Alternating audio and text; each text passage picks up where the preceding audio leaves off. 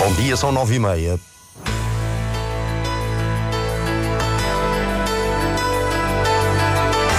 Antena 1 Madeira. Informação. É três dias da passagem de ano. Ultimam-se os preparativos para as festas nos hotéis da Madeira. Espreitamos o programa de alguns daqui a pouco. A tradicional corrida de São Silvestre do Funchal vai juntar cerca de 4.300 atletas. A corrida está marcada para as 8 da noite. As pessoas com 65 ou mais anos vão poder adquirir o passe gratuito da Horários do Funchal em datas específicas nos próximos dois meses. O Diário Regional na Antena 1 Madeira, assistência técnica técnica de Mário Rodrigues, a edição é de Celina Faria.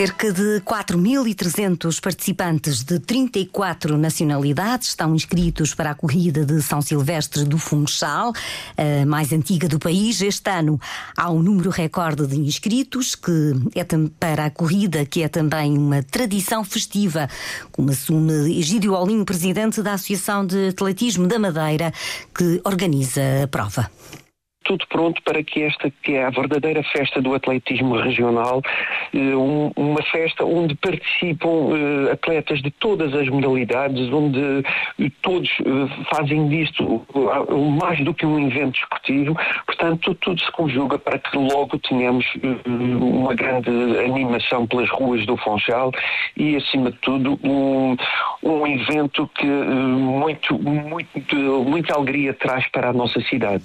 Antes da prova principal, às seis e meia da tarde, acontece a marcha, que é uma caminhada inclusiva, como descreveu o Olinho ouvido na edição das oito e meia da manhã da Antena 1 uma marcha caminhada pela saúde, onde estão inscritas quase 400 pessoas, eh, uma marcha que eh, terá muitos uh, participantes com necessidades especiais, desde individuais, autistas, portanto, pessoas com mobilidade reduzida, portanto, e aqui eh, uma, uma, uma prova eh, mesmo eh, com um cariz de inclusiva, que é também um dos nossos propósitos nesta, nesta festa do atletismo regional. A prova principal está marcada para as 8 da noite, pode ser seguida em direto numa emissão especial da Antena 1. A três dias do fim do ano, Cristiano Ronaldo lidera a lista de goleadores de 2023 23. No jogo de ontem, o atleta madeirense marcou dois golos na Liga Saudita no encontro entre o Al Nasser e o Al Tihad. Soma agora 53 golos. E a poucos dias da passagem de ano, ultimam-se os preparativos nas unidades hoteleiras da região para as festividades. Os programas incluem jantares de gala, animação e fogo de artifício. A jornalista Cláudia Ornelas espreita as diferentes propostas.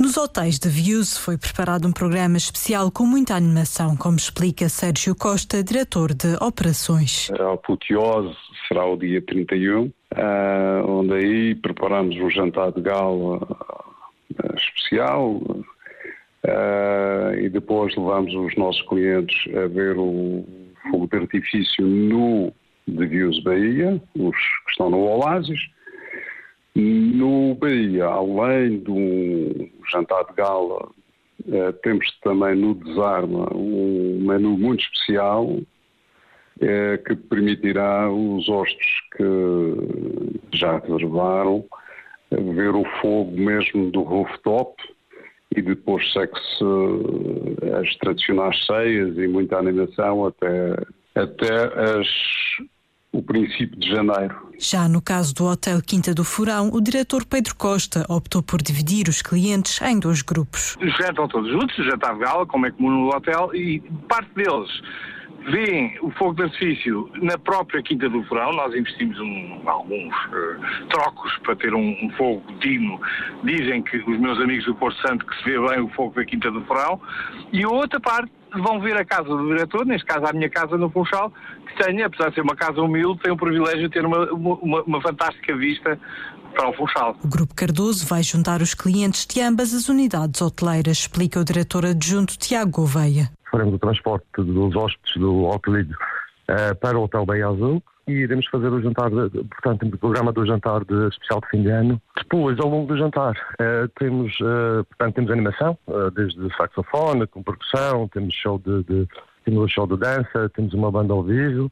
Depois, os, os nossos hóspedes e clientes são, são convidados a assistir ao fogo de artifício na varanda do Hotel Bem Azul, que permite uma, uma vista sobre, sobre o Atlântico diretamente.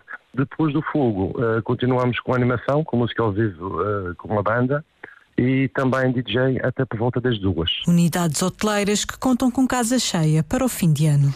Faltam três dias para outra festa da passagem de ano. A empresa Horários do Funchal alargou o prazo para a emissão dos passes gratuitos depois da grande procura registada que motivou longas filas e várias queixas. Quem ainda não tiver o passe a 1 de janeiro, ou seja, na próxima segunda-feira, pode apresentar o cartão de cidadão à entrada dos autocarros. Alejandro Gonçalves, o presidente do Conselho de Administração, explica que a aquisição do passe vai acontecer em dias específicos em janeiro e em fevereiro.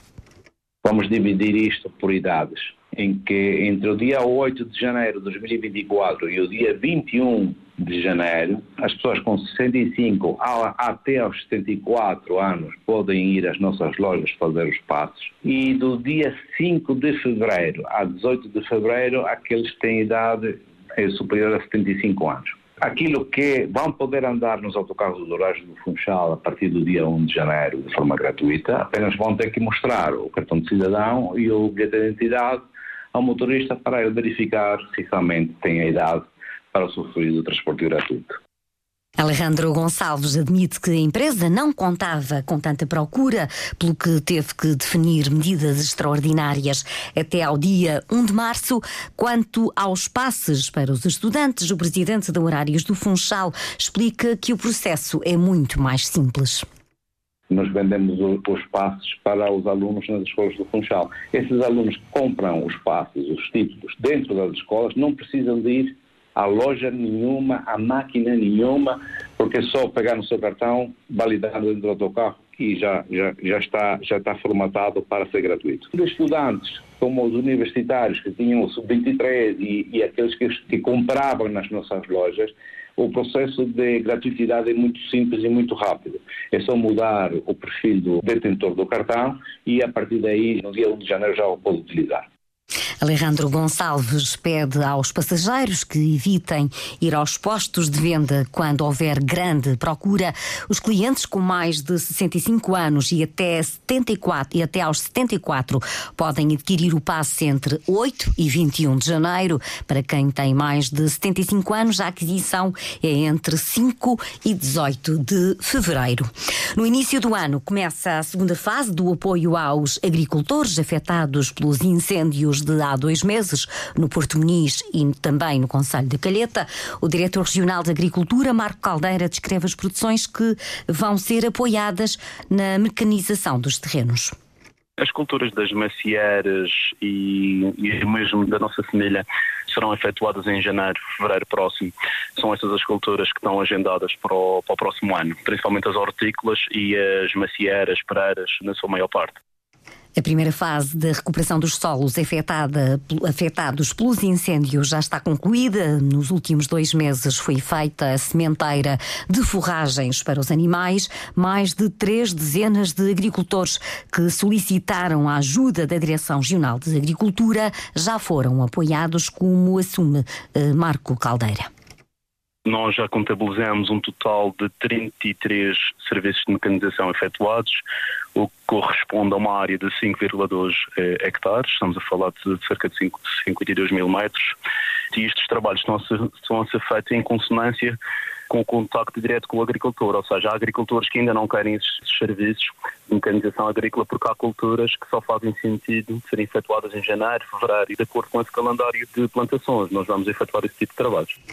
Os incêndios nos conselhos do Porto Muniz e Calheta no passado mês de outubro prejudicaram 317 agricultores.